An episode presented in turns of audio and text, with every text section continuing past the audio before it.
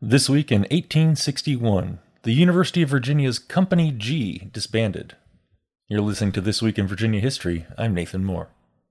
On the eve of the Civil War, the University of Virginia was a Confederate cradle. Pro slavery ideology flourished, and both students and faculty overwhelmingly supported secession. Even before Virginia left the Union, students broke into the rotunda to raise the Confederate flag.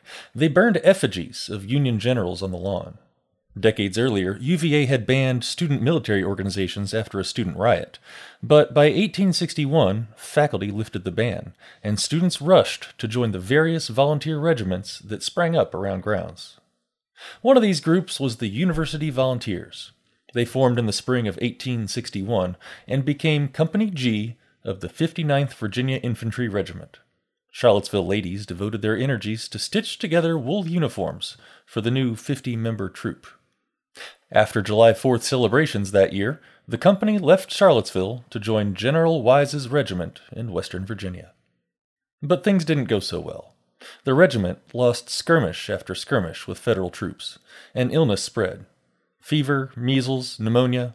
After a while, only 12 of the university volunteers were able to report for active duty. 20 year old student Harmon Dinwiddie died, and dozens more were too sick to continue so the group decided to disband. A company officer outlined their reasons in a letter to the editor published in the Richmond Whig newspaper. They made the case that their ill health could be of no use to the Confederacy, and they were really only meant to serve for three months anyway. Some of the out of state students went back home to visit family or join regiments in other states. Other students enrolled in the university's next semester of classes. And so ended the six month existence of the University Volunteers. This Week in Virginia History was written by Miranda Burnett. You can read about this story and more at encyclopediavirginia.org.